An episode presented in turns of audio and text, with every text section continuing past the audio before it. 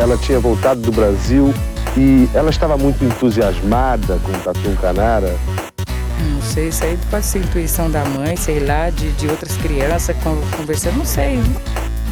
10! Nota 10! O senhor vai gostar, hein? Bebê diabo parou o táxi na avenida. Ao vivo? É muito pior. Eu sou a Camila Quinto. E eu, Danilo Corsi. E no episódio de hoje eu vou contar a história de João W. Neri, o primeiro transhomem brasileiro a fazer uma cirurgia de redessignificação no Brasil. Isso há mais de 40 anos, em 1977. Para quem ficou confuso, João nasceu Joana e aos 26 anos passou pelas cirurgias, ilegais na época, para ter um corpo mais próximo do que ele sempre desejou como homem. Assim, João deu um sumiço em Joana, mas também teve de inventar outra vida. Mas antes de eu contar essa história maluca, vamos falar dos nossos patrocinadores. Primeiro, o site guy.dev. Se você quer criar um site, e-commerce ou mesmo desenvolver um aplicativo para sua empresa ou um novo projeto, fale com o Site Guy. Eles podem te ajudar com isso por um preço bem bacaninha. E se falar que veio por aqui, ainda ganha um desconto. Em segundo lugar, temos o nosso tão amado Drinco. Aliás, só de falar já dá vontade de tomar uma tacinha. Então me conte. O vinho de hoje é o Travessia Tinto by Joss, um vinho português produzido pela Casa Agrícola Paciência. Ele é feito com as uvas Castelão e Tinta Roriz e harmoniza bem com pratos leves e risotos de frango. Só de frango? Não. Só de frango. Só de frango. Ou seja, faz o risotinho, chama o crush e serve esse vinho de 45 reais se sentindo a melhor pessoa. Brinde história? Tchim, tchim. Tchim, tchim. Eu me defino como transexual hoje, é, masculino. Há várias masculinidades, há várias transmasculinidades. Eu sou apenas uma delas. Ser transhomem ou homem trans é ser uma pessoa não está de acordo né, com o, gênero que foi atribuído a ela de nascimento. Para começar, quero dizer que essa história vai ser toda baseada nas palavras do próprio João Nery. Ele escreveu um livro chamado Erro de Pessoa, Joana ou João, em 1984. Aliás, ele lançou esse livro sem vir a público com seu nome real nem nada. Depois, reviu e ampliou esse livro nos anos 2000, mudando de nome para Viagem Solitária, Memórias de um Transsexual 30 anos depois. Então, tudo que eu vou contar aqui vem desse livro, Viagem Solitária, que é a versão ampliada, e de entrevistas em vídeo com ele. João nasceu Joana Neri no Rio de Janeiro em 12 de fevereiro de 1950. Era então a terceira filha de quatro, de um aviador e de uma professora primária. A família de classe média carioca. A casa, como você pode imaginar, era bastante agitada, com quatro crianças. A mãe, além de professora, também amava tocar piano. O pai, como aviador, não parava muito em casa. João sempre foi estranho. Desde os quatro anos achava estranho ser chamado pelo pronome feminino. Segundo ele, ficava corrigindo mentalmente toda vez que chamavam de menina. Também não gostava de colocar vestidos se arrumar. Quando a mãe o levava à costureira para fazer novos modelos de vestidinhos para festas, ele pedia modelos com bolsos para guardar as bolinhas de gude e gravatas. Preferia ficar de shorts e camiseta ou sem camiseta. Bem, já do começo dá para perceber que ele. É, aparentemente, né? Na escola era hostilizado, assim como na pracinha em frente de casa. Chamavam-no de Maria Homem ou Paraíba, por conta da música Paraíba Masculina Mulher Macho. Sim, senhor. Você lembra dessa música, Danilo? Lembro. Enfim, a primeira infância foi bem solitária para então Joana, que também não era lá grande aluna, meio medíocre na escola, também justamente por causa dessas coisas de bullying, né? O bullying tem a prejudicado. Ah, muito provavelmente, né? Essa influência pra caceta. Ele conta que só sobreviveu a essa fase da vida sem se deprimir porque ele e a irmã Vânia, que regulava mais de idade com ele, criaram os personagens Zé e Zeca. Eles eram, na cabeça das crianças, dois senhores viúvos cheios de filhos que viviam de favor na casa dos patrões e tinham de fazer mil tarefas, além de cuidar dos próprios filhos. Com isso, João conseguia entrar no personagem masculino e passar grande parte do seu dia, tudo parte de uma brincadeira. Esses dois, Zé e Zeca, foram esperados por um senhor chamado Sebastião, que morava de favor na casa dos Neri e ocasionalmente fazia alguns serviços. Uma coisa um misto de agregado com trabalho escravo, bem Brasil anos 50, né? É, não sei se é só anos 50 não, viu? É, não, até... Hoje. Hoje não sei se isso ainda existe. Você morar de favor... Ah, aposto que existe. É, talvez. A questão é que João foi crescendo cada vez menos querendo ser menina. Tanto que a mãe dele chegou a levá-lo a psicóloga quando ele tinha apenas 9 anos. A psicóloga disse que Joana então era fixada no pai e isso ia passar. O tempo, no entanto, foi passando e a situação só piorando. Mais sinais de feminilidade começaram a ser cobrados, em especial depois dos 12 anos de idade. E o corpo começou a mudar também. Para evitar que os seios ficassem tão aparentes, Joana começou a nadar e fazer saltos ornamentais. Aí tinha de fazer muito exercício de braço, né? E ficava com um corpo menos feminino. É, também não se dava bem com as meninas do time por não terem nada em comum, e então acabou se dedicando completamente ao esporte. Dos 13 aos 16 anos, ganhou 29 medalhas e chegou a ser campeão brasileiro de saltos ornamentais na sua categoria de idade. Isso competindo no feminino, né? No feminino. E ele fala no livro que é, ele queria competir no masculino, porque ele achava que era mais desafiador, sabe? Mas que ele não podia. Então. Mas ele, tipo, foi muito bem no feminino por isso.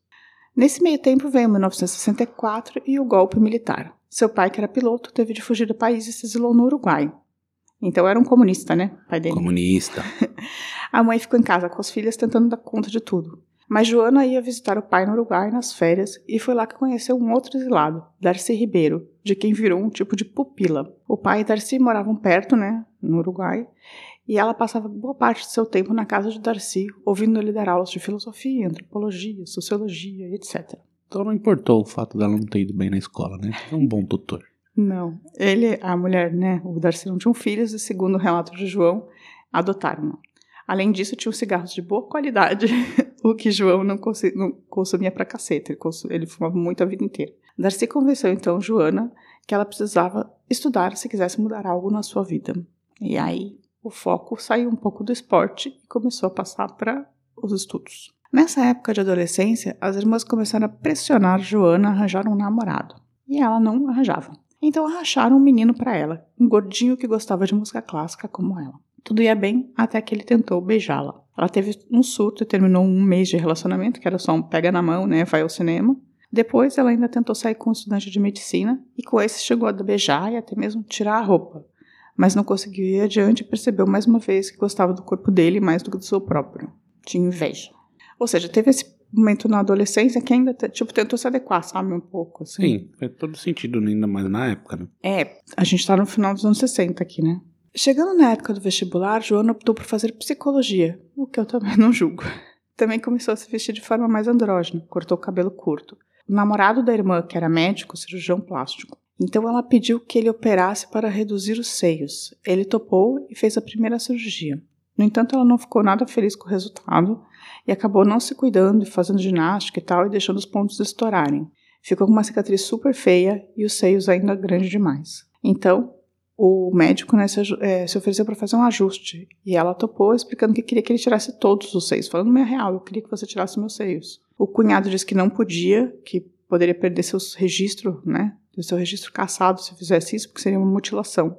Então, ela topou que ele operasse só para uma correção e para tentar reduzir um pouquinho mais os seios. Ele reduziu um pouquinho mais, mas ainda, tipo, eram seios femininos, né? Depois dessa cirurgia, com o começo da vida amorosa e o fato de arranjar um emprego como taxista para bancar a casa com a namorada, Joana começou a se vestir cada vez de forma mais masculina. Deixou os pelos crescerem e volta e meia passava por rapaz, assim mesmo, né? Tipo, as pessoas a confundiam. Já prestes a formar, foi, chamar, foi chamada a dar aula na faculdade. Mas então ela arrumou uma namorada. Arranjou uma namorada. Então era isso. Joana já tinha percebido nesse começo dos anos 70 que precisava dar um jeito na sua angústia. Não era lésbica, pois se sentia um homem. Não queria que as mulheres, né, as namoradas, a vissem como mulher. Ela usava os dedos como um pseudo-pênis na hora de transar e não deixava que as companheiras a tocassem por nada, pois odiava a sua genitália. É bem complicado, assim. É uma situaçãozinha paradoxal. Não, super complicada, porque a maior neura, na verdade, dessa primeira parte do livro, contando, é assim, tipo, era ter certeza que as meninas que ficavam com ela, ainda, né, no caso, que não tinha trocado, não tinha feito nenhuma cirurgia de, de nada, fossem, tivessem, achassem que a vissem como um homem, sabe? Ou vissem como um homem. É difícil o pronome aqui, porque nesse momento Até porque, de transição. muito provavelmente essas mulheres que ela se relacionava não eram necessariamente também transexuais, né? Eram lésbicas que gostavam de mulher, então não, não queria ver um homem, né? Elas eram lésbicas ou heterossexuais, na verdade. Só que as heterossexuais tinham esse problema, porque, tipo, eram, eram um homem sem pau, né? No final das contas, friamente falando, sabe? E, e ainda, tipo, nesse processo de, de se encontrar. Então, foi bem complicado, assim. A invés de toda a vida amorosa, é bem complicado, assim. E tinha outro problema que era de ordem prática. Por exemplo, na faculdade, a zeladora não a deixava entrar no banheiro feminino. porque parecia um homem. E ao mesmo tempo ela se apresentava como Joana na classe quando dava aula, por exemplo. E, ou se parasse num posto de gasolina para mijar. Ela não fazia xixi em pé, né, para entrar no banheiro, não tinha um pinto para entrar no banheiro masculino, mas também era estranho para as mulheres ver uma pessoa tão parecida com um cara entrando no banheiro feminino, sabe? E então tinha esse meio do caminho. E assim, ou na praia, por exemplo, não podia vestir biquíni, porque, né, não fazia sentido, mas também não podia ficar de calção sem camisa, não podia tirar camisa nunca, sabe? Ficava sempre nesse meio do caminho. E não tinha o volume nas pernas da sunga também, que era um problema para ele especificamente, assim. Difícil, né? Complicadinho. É, tipo, porque você não é nenhuma coisa nem outra, né? Você fica bem no meio do caminho. Bem, isso foi indo até que comentando com uma, uma amiga sexóloga, descobriu que existia um grupo de médicos no Brasil começando a estudar a transexualidade e que, ilegalmente, haviam mesmo feito algumas cirurgias de mudança de sexo em trans mulheres, ou seja, de homem para mulher, né? Joana foi atrás desse pessoal. Primeiro teve de passar por todos os exames para saber se na verdade não era tipo hermafrodita ou geneticamente dúbia, né? Tipo XXY, assim. Não, tudo normal. Então teve de submeter a seis meses de terapia para conseguir um laudo de cirurgia. Na verdade, seriam várias cirurgias, né? Mas para começar o processo, assim. E foi lá, depois de seis meses, o psicólogo deu para trás. Falou que tinha medo de perder o diploma, que era ilegal e que ele não ia fazer. E ele até desconfiou, ele até falou que não sabia se existia transexual de verdade, que ele ainda estava em dúvida sobre isso. Porque era o começo de tudo, assim, sabe? Só que ao mesmo tempo ela estava investindo um puta tempo um puta esforço mental em, tipo, ficar tentando se provar o que ela sempre soube que ela era. É complicado, né? Ah, mas ali é histórico, né? Década de 70, é outro papo, né? Até hoje, assim. É, sim, o, o, tempo sim, mas hoje em dia já não é ilegal, né? Não, pouquíssimo tempo. Aí o endocrinologista que estava com o caso foi atrás de um novo médico que topou fazer uma entrevista de duas horas com a Joana e a mãe dela para dar o laudo, né? Um psiquiatra. Truque, né? Foi um truque, mas rolou. Com esse laudo, o cirurgião plástico Farina, de São Paulo, decidiu que faria cirurgia. Ele já havia operado mulheres trans e seria o primeiro caso de homem.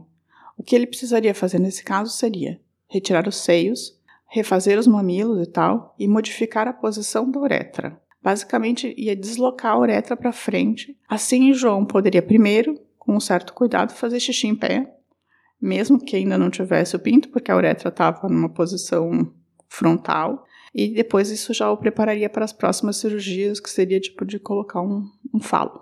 Assim, em 1977, João entrou Joana e saiu João, né? Agora sem seios e com a uretra modificada.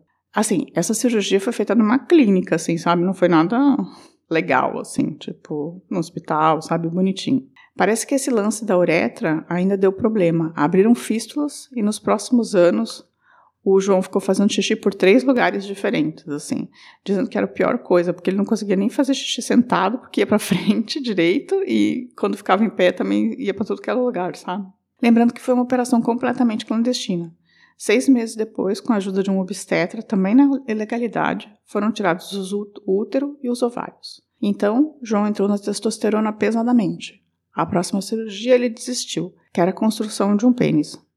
Basicamente, não existia uma boa solução ainda. Ainda não existe, na verdade, o que as pessoas estão dizendo. E o que os caras faziam era tirar um pedaço de pele da barriga, moldar um tubinho, aí implantar esse tubo na barriga da pessoa, até ele irrigar o suficiente para poder transferir para a área do pênis.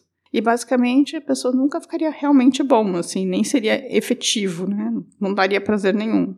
Hoje em dia isso mudou, mas ainda, tipo, não é perfeito, sabe? Hoje em dia as pessoas deslocam um pouco o clitóris para tentar transformar num pseudo-pênis. Mas naquela época era basicamente um tubo de carne pendurado, sabe? Você sabia disso? Não, não sabia não. Aí vem o problema 2. Agora João, a Joana era João, mas precisava de documentos novos. Não existia mudança de nome ou de sexo no Brasil dos anos 70. Então o João teve que fazer uma nova identidade a partir de uma nova certidão de nascimento falsa. Ele foi ao cartório, mentiu, fez uma nova certidão com a idade de 18 anos, tinha 27 na época. Aí com a certidão conseguiu tirar a identidade.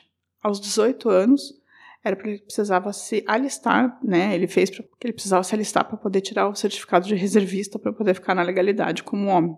Basicamente, para tirar esse certificado de reservista, ele foi até Brasília, depois até uma cidade menor, onde o vereador amigo do cunhado, médico, cobrou uns favores e ele foi dispensado do exército. Tudo na ilegalidade. Porque ele não podia passar pelo exame médico do exército, né? Sim, ia pegar na hora. Né? É, então, era tudo completamente clandestino. E tudo muito Brasil também, né? Porque ele conseguiu, tipo, a, É, O- tio, primo do vizinho. né? o cartorário, o truque do truque, sabe? Mas sabe o que aconteceu então? Para viver como João, ele teve que abrir mão de todo o histórico escolar. Virou analfabeto, porque João nunca tinha estudado, não existia um histórico, né? Ele teve que fazer supletivo todos os anos novamente, sendo que fazia mestrado e dava aula de psicologia. Sem educação formal, né, oficial, virou pintor de parede, taxista, trabalhou em fábrica de cimento, virou lavrador, fazia pequenos reparos, vendeu roupas, um pouco de tudo. Terrível, né? Ah, mas enfim. É, mas tipo, sabe, ele abriu, matou uma personalidade, matou a personalidade. É, mas ele foi em busca do que ele queria, né? Sim. E também escreveu o livro Erro de Pessoa, João no João. Mas escreveu de nome, de forma anônima, já que ele tinha feito algo completamente ilegal, assim, ele era um ilegal, né? É, quem incentivou a publicação foi Antônio Ruais, é, que João tinha conhecido e acabara lendo a autopublicação inicial. O Ruais que levou o livro para a Record e fez com que publicassem. Inclusive fez com um prefácio próprio. Amigo de Darcy Ribeiro e do Antônio Ruais, não tá ruim, né? Não, não. Era bem cercado de pessoas. João também se casou agora como homem. Na verdade, teve quatro casamentos ao todo. Pelo que entendi, três de papel passado como João. No terceiro casamento, quando eles estavam em crise, a mulher teve um caso e engravidou. João, que já havia entrado na fila para adotar uma criança no casamento anterior, mas se separou antes de chegar na frente da fila, decidiu dizer para a mulher ficar com o bebê e dar o seu nome no registro. Assim, ele virou pai aos 30 anos do Yuri. Ficou casado mais alguns anos com essa parceira, mas acabaram se separando. Só quando o filho tinha 13 anos que decidiu contar que ele, de- que ele era filho de outro homem. A ex, no momento de irritação com ele, acabou contando que João tinha nascido Joana, porque a criança não sabia. A criança acabou ficando do lado do pai. Aliás, foi morar com ele e se afastando da mãe por um tempo. Mas com o tempo eles voltaram a ter contato, a mãe, o Yuri e a mãe. Basicamente, a mãe tipo, tentou dar o truque pra afastar de vez, sabe? Sim. e deu Entendi. errado. Aos poucos, João foi se soltando, aparecendo e se envolvendo também com a, com a comunidade LGBTQIA+, tornando-se uma referência para muitos transhomens no Brasil. O livro também conta em detalhes como é essa transição, assim. É, ele se dizia uma cobaia de uma ciência que não tinha evoluído, mas ao mesmo tempo não tinha tempo para esperar que ela evoluísse, assim. Era a vida dele que estava em jogo ali. Com isso, é, ele foi uma das primeiras pessoas a tomar testosterona por quase 40 anos desenvolveu uma artrose absurda, absolutamente terrível, que ninguém sabia se tinha fundo hormonal ou não, assim. E com o tempo ele teve, por conta dessa artrose, começou a ter que colocar placa, trocou os dois quadril, os dois lados do quadril, não sei quantas placas na coluna, assim, tipo fêmur, tudo zoado, assim. Aos 50 anos começou também a ter problemas cardíacos. Com os anos 2000, a abertura para discutir a transexualidade aumentou e João lançou seu primeiro, relançou seu livro com o resto da história, né, contando seu filho e tudo agora com o título de Viagem Solitária. Também começou a aparecer mais, assim, sem tanto medo de ser preso por falsidade ideológica, né? Já haviam se passado 30 anos que ele tinha trocado de identidade. João também criou grupos no Facebook para unir outros homens trans a médicos, psicólogos e outros profissionais, como ginecologistas, por exemplo, que não tivessem medo de tratá-los. Sim, é louco pensar que a maior parte dos homens trans, durante muito tempo, e a maior parte, ainda precisa de visitas periódicas ao ginecologista, né? Só que é uma situação super complicada, porque, tipo, é um cara indo ao ginecologista, né? É, mas enfim. Em 2017, João descobriu que, é, que os 50 anos de cigarro tinham cobrado seu preço. Estava com câncer, é, já com metástase no pulmão, que depois subiu para o cérebro. Ele morreu em Niterói em 26 de outubro de 2018. Sua história serviu de inspiração para Glória Pérez na novela Força do Querer de 2017, para a qual ele chegou a dar consultorias. E João W. Neri também é o nome de uma lei que está tramitando até hoje no Congresso sobre a utilização do nome social. Ela garante o direito de alterar o nome e o gênero no registro civil, mesmo sem a realização de procedimento cirúrgico de redesignação de sexo. No entanto, o Supremo se adiantou e já está em vigor parte do projeto, porque ainda nunca foi votado efetivamente no, no Congresso e nem vai ser, né, tão cedo. O projeto é de João, João Willis e Erika Cocai. Então, tipo, o Supremo basicamente deu autorização para as pessoas ficarem trocando de nome, mas isso nunca virou lei ainda, não é lei, sabe? E aí essa história. Você gostou dela? Interessante, não conhecia não. Eu achei bastante pioneiro tudo, né? Eu imagino que, assim, no caso, ele é a história. A história dele é a que deu certo, né? Porque eu imagino que outras pessoas também devem ter tentado e morrido no meio, porque assim, se já existia, os médicos já faziam ó, cirurgias ilegais. O, o Farina, que é esse médico que fez a cirurgia dele, que tinha feito, ele tinha feito algumas cirurgias de transmulheres, né? Ele foi preso. Não, com toda certeza, era crime na época, né? É. E era em plena ditadura, né? E ele foi preso por, por mutilação, na verdade, e malpraxis. Sim, malpraxis. faz, faz sentido dentro da lógica vigente na época. É, eu não sei. É, segundo o médico que fez, ele, era, ele foi o primeiro caso, assim, a operar. O com o Farina, Com mas assim, Farina. mas imagino que existia, existissem outros médicos que faziam isso também por dinheiro, por um monte de coisa, e pode ter dado errado. assim. Então, ou deu certo e só não foi, porque o João era uma pessoa ilustrada, né? Sim, sim. É por isso também que o- os médicos toparam fazer com ele um pouco, sabe? É, quando eles estavam fazendo os procedimentos de, ah, de análise e tal, assim, meio que tipo, o cara fez psicologia, sabe? Tinha mestrado em psicologia. Era uma pessoa que sabia exatamente o que tava, o que ia acontecer com ele depois, sabe? Psicologicamente falando, sabe? Não sabia na carne, mas tipo, conseguia prever e tinha, tinha material para lidar com isso, né? E apoio e tal. A família acabou aceitando também ele depois, tipo, depois, depois das cirurgias, mas depois de um tempo só. É, mas também era uma família de gente ilustrada, assim. É, é outra história, né? É uma história completamente classe média alta sobre. Sim, isso muda um pouco todo o peso da situação, né? Mas eu não conhecia essa história. Eu achei bem interessante, assim. É bem curioso mesmo. É isso. Então, dá uma pausa e os recadinhos. Eu acho que a noção do corpo vem bem depois da noção do gênero.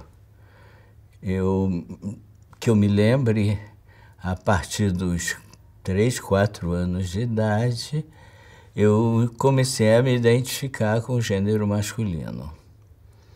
É, fui descobrir que eu era uma menina através das roupas, através do tratamento no feminino. Danilo, se a pessoa quiser contar pra gente como é ter feito a cirurgia de redesignificação, não consigo falar essa palavra, redesignação, como faz? Escreve para contato@muitopior.com.br ou procura a gente nas redes sociais. A gente tem Facebook, Instagram e Twitter. Ou também você pode dar uma passada no canal do YouTube e deixar recado por lá. A gente adora recados. E a semana passada foi meio fraca de recadinhos. É, acho que a história não, não, não agradou. Na verdade, a Andrea falou que adorou e, e teve um outro, uma outra pessoa que deixou um recado tipo, filma aí, moço. Filma eu, Galvão. no, no YouTube. Mas eu acho que também tem a ver com carnaval, então a gente vai guardar o resto dos recadinhos pra semana que vem, Beleza. tá bom? E é isso, gente. Tenha uma boa semana. Semana que vem estaremos de volta. Tchau, tchau. Tchau, tchau. Ao vivo é muito pior. Esse episódio é um oferecimento de trinco.com.br e siteguy.dev.